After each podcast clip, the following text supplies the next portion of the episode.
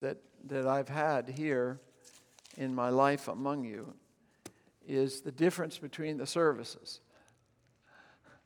Uh, it's not been a, an insurmountable challenge, but all my life until I came here, I would preach there. But I always feel like it, I belong out here for this service. So that usually means that whatever I said in the early service is not exactly what I say in this one. Um, and every once in a while, it doesn't happen every week, but every once in a while, the conversation between the services makes some of you anticipate what someone heard at 8:30, and you're not going to hear the same thing because I'm incapable of doing that twice, um, almost even if I stayed at the pulpit. But every week the sermon is recorded, and every week it is uploaded, um, and so I don't know how it works, but you younger ones do. It's out there, um, and, it, and usually it's the early one. So you get to hear this one, and if you're, if you're still wanting some more, you can go online and hear the early one.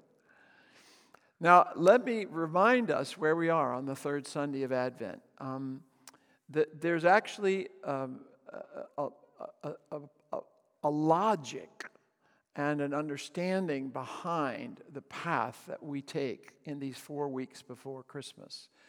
And I'm as, as alert and aware of it as anyone in the world now that most of the world doesn't care about Advent. And yet, having been raised in this household all my life, I love Advent and I love delaying, if I can, the, the, the joy that I experience at Christmas every year. And I grew up in a family that kept the 12 days. And so Christmas just really didn't start for me as a kid until Christmas Eve. And so Advent was like this, you know, and of course, when I was little, I was worried about being naughty and nice and what Santa Claus would bring, right? But the whole en- emphasis of it was anticipation. But as I've said many times in the time that I've been among you as interim pastor, the, the prayers appointed for every Sunday in the church year, which are called collects, which just comes from the idea that somehow they collect up a theme, they collect up uh, an idea that is particular to that day. And I've shared with you before that you could get a pretty decent introductory theological education if all you did is once every week, during the week, one collect for one week, for 52 weeks. You prayed with, you stayed with, you looked at, you thought about, you prayed about what that prayer says. And if you did that for 52 weeks, you'd have a better education than some ordained men I've known. Um, because, because they were written in order to instruct us as well as to guide our prayers. Okay? So, in the, the, the, the, Christian year, which starts on the first Sunday of Advent, we don't start our year with the world. Even though I know how you are and I know how I am, New Year's Eve and New Year's Day have a cultural start. And I know that and experience that. But as a Christian, I'm not on the world's calendar. The, the world is not wanting me to follow Jesus Christ. The world is not wanting me to honor God's holy word. The, the world is not wanting me to serve God above the state. But I'm called to serve God first, and so are you. Now, God has taught me that there are things I owe to the state because God says so, right? So I'm, i digress. The, the, the point is that we started the year on the first Sunday in Advent, and we start with one of the most important messages that we'll ever hear as long as we live. Hey, while you're still alive, if there's anything you need to deal with before you face your God, deal with it. Now, it's not put in that kind of language, is it? It says, you know, now in the time of this mortal life, while we're still alive, put away the things that are of darkness, the things that will make it impossible for you to stand confident before God while you're alive. And the reason it comes up every year is because everybody has stuff. Everybody has stuff. If, if you knew and I knew that tomorrow was your day, the last day you've got, you got stuff. I got stuff, right? So Advent says, put it away now, because when you die, you can't put it away then. So put it off and put it on. So it's awakening to the cry of the first preaching of the gospel. When John the Baptist, who we remember on this third Sunday, when John the Baptist began to preach, he said, Repent, Israel. I know you think you're special. I know that God has called you. I know, I know, I know. But what you really need is to repent because the Lord is coming and He sent me to prepare the way. And, and you're not ready. And so that's what we hear. We hear a version of that on that first day of Advent. Um, get ready. If you're not ready, get ready. You're still with us, you're still alive. Get ready now. And then the second Sunday of Advent, last week, what we hear in that prayer, which sets the theme, is if we're going to get ready, we've got to read, mark, learn, and inwardly digest God's holy word. We've got to be Bible people. We've got to let God's word and God's will shape our understanding and thus our life. Because nothing else is going to get us ready. Nothing else is going to get us ready. So, in a sense, what it's challenging every single one of us to is what are you doing with all that time? And what are you doing with all those influences? And what are you doing with all that stuff that's not getting you ready? Here's how to get ready God has made His Word available to you and to me. And so that's what we hear. Okay, if we're going to put off darkness and put on light, then we've got to get familiar with what God says. And what God says is not what you're going to hear from anyone but God. You're not going to hear that any other, other way than, than from God. And God's word has been given to us. And then on the third week, and this can slide right by us. In fact, I would confess it slid by me for many, many years. But the, the next one, the one we're in right now, brings up John the Baptist. And so much of my life, all I ever thought about on the third Sunday in Advent was the funny guy in camel skins eating locusts out in the desert. And, and, and what a weirdo, you know, when I was a little kid. And how different and how strange. And, and yet, as a man of faith, when I hear about John the Baptist, I get excited because he was called by God. He was a messenger of God. He was raised up by God after there'd been a great gap of hundreds and hundreds and hundreds of years in Israel. And a voice cries out in the wilderness. And as we heard Jesus say today, uh, in, in, a, in, a, in a rhetorical way and in a kind of, um, I mean, he knows the answer. He's asking questions. They're all going to say no, no. But they are going to end up saying, well, yeah, we think he was a prophet. Um, but then he says, but I'm telling you, he's more than a prophet. He's the one preparing for me. He's the one who has been assigned by God the final task, the final task in the covenant with Israel to prepare a people ready to receive the Lord. And Jesus will go on to say, one verse after the, the appointed reading today, he'll go on to say that of all the people ever born up to today, no one is greater than John the Baptist. But the least in the kingdom of God is greater than he. And that's worth praying on and thinking about. So, what this third Sunday in Advent was all about 500 years ago, when our, when our, when our ancestors were breaking free from centuries of confusion about what God wanted from his people. And were acting in great bravery and with great courage, and, and some of them losing their lives, men and women losing their lives, lay and ordained losing their lives, even bishops losing their lives for the discovery of the gospel of Jesus Christ and its unique, glorious message. And, and, and at that time, what they put in this third Sunday in Advent was church, pray for messengers of God to be raised up by God in your generation. The collect, though it acknowledges the gift of prophets in times past, and though it alludes to John the Baptist, goes on to ask that God would raise up messengers and stewards of the gospel now to speak to the people of God now.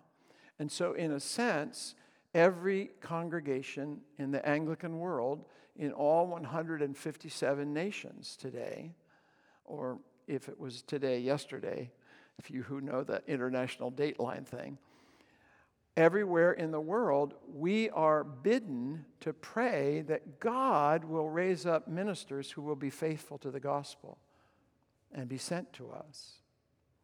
So that happens every year on the third Sunday in Advent. But this year it happened on listening day.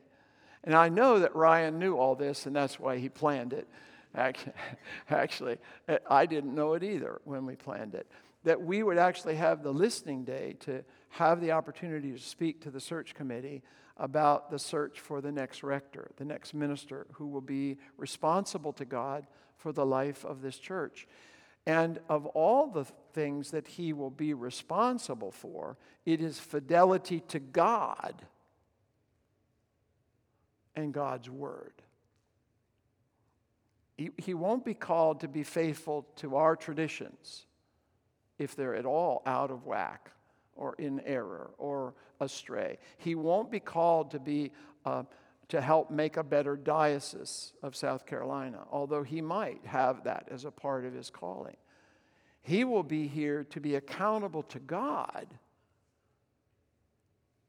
that the Word of God is spoken, that the Word of God is heard and listened to and lived by any who consider themselves faithful and any who are called to lead along with him. And so it's the thing that happens to all of us all the time. We come in here, we love worshiping together, we love being in this space. Many of us, many of us, I speak for myself, dearly, dearly, dearly love the traditions of our family, our Anglican family. And we will read the prayers or we'll hear the prayers or we'll listen to the scriptures and we'll feel comforted, but we won't be paying attention. Am I the only one that that ever happens to? I don't think so. So I really ask you to take deeply into your heart and your life this week what we've already prayed. Because we are standing before God and asking for the next leader of this parish. And we, if we, if we want what God wants for this parish, as opposed to what we want, we want a messenger from God. We, we want someone who will be instantly correctable if you bring to his attention that he is straying from the Word of God. That that will always get his attention immediately. And if you're right, it will get his repentance. But he's called to be a messenger, and he's called to give an account to God, and he will give an account to God, and he'll give a double account. He won't be a, he won't he won't have the same same uh, interrogatories as Bill will have, or or or or Mike will have, or or or or, or Herman will have. He's going to have I called you to this, and I have a double standard for you.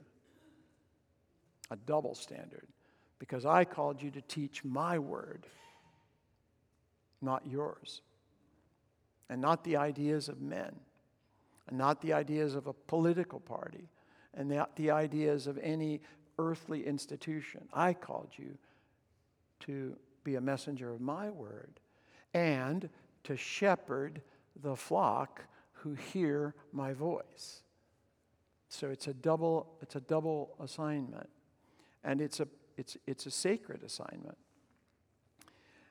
If we, the vestry, are charged under our tradition and our history, the vestry are charged with the absolute responsibility uh, to, to determine and eventually decide who to call. It's their unique duty to be the, the, the, the agency of the call to the next minister. And as is the custom, they've, they've share, they're sharing that with a search committee. They're not giving it away to the search committee, it's the vestry that has to decide. But they are trusting a wider group of men and women to be a part of that process.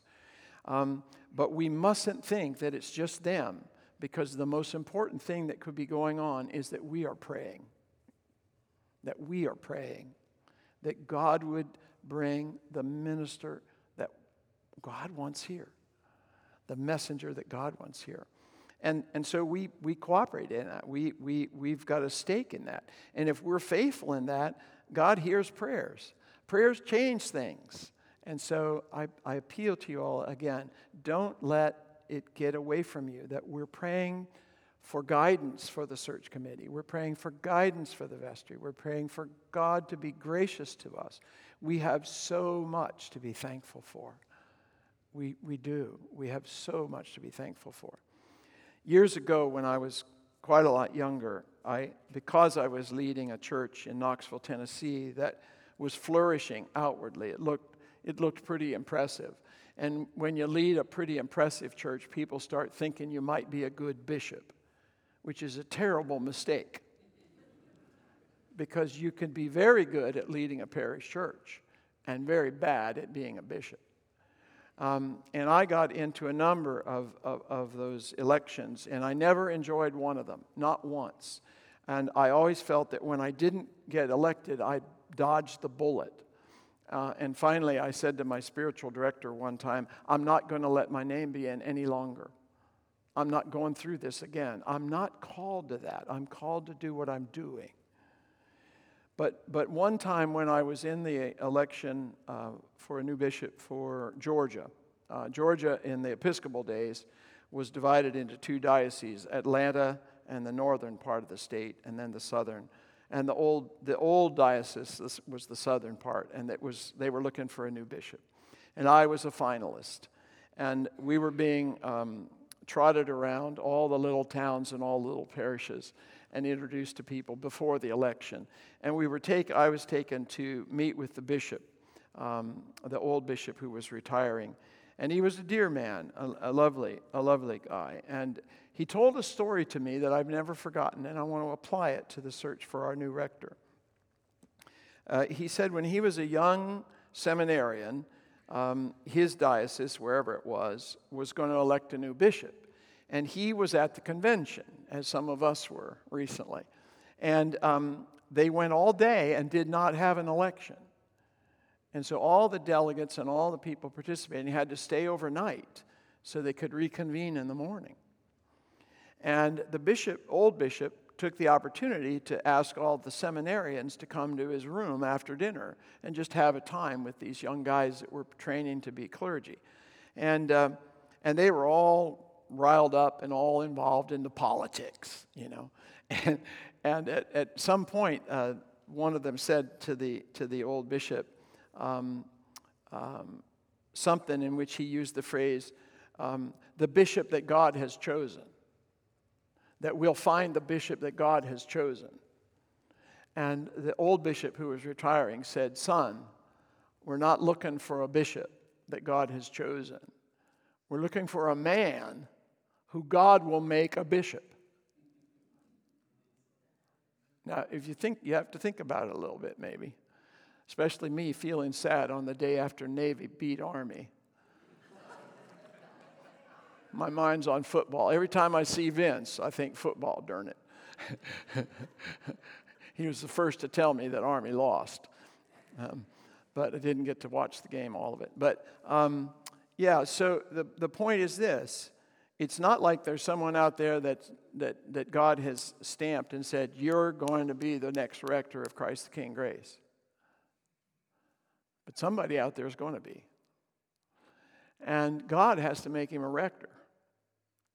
God has to make him a good shepherd. God has to teach him. He may or may not have a lot of experience. We don't know in, at this moment. But I know this that God will want to teach him to be a good shepherd. And that will be a journey that he shares with you. And me too, I hope. Um, but that'll be a growing thing. But what mustn't be a mystery to us is he a man of God? Is God first in his life or not? That can't be hidden for very long. And that needs to be discovered in the search. And then, does he love his wife and his family with all his heart? Because God has given them to him. And that can't be hidden either if you do due diligence. And then, is he submitted to the Word of God? Is he or is he not? No one that'll be a candidate will not be able to talk like a clergyman.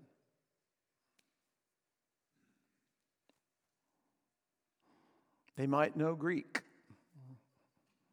They might know Hebrew. They might know a lot of church history. They might be able to have theological disputations about predestination. But it's not very long in a conversation before you can discover if someone is submitted to the Word of God or not. And um, that's critical. Now, if a young man is called, he'll have a lot to learn about running a church. If he's, if he's already been in charge of one, he'll know a lot. But some of the best candidates may have never been in charge before. But they'll be in charge once they're brought here under God and be responsible to God, as well as having to work with the leadership of the church and the whole church. Um, so don't stop praying that, that out of all the candidates, the ones that start to be looked at carefully are men of God called to be shepherds. It'll be easy for a lot of people to be interested in this job now. Um, and that's not what we want. We want someone who loves God and whose heart begins to awaken to the thought of the privilege it would be to learn to shepherd this parish. And, um, and I speak as one who has had this privilege as an interim. Um, but nothing matters more from here on out than that we pray that the Holy Spirit guide the vestry and the search team and that we keep it in our prayers. Lord, send us a messenger. S- send us, send us a messenger. Bring us a messenger. Make a man the shepherd you want for us here.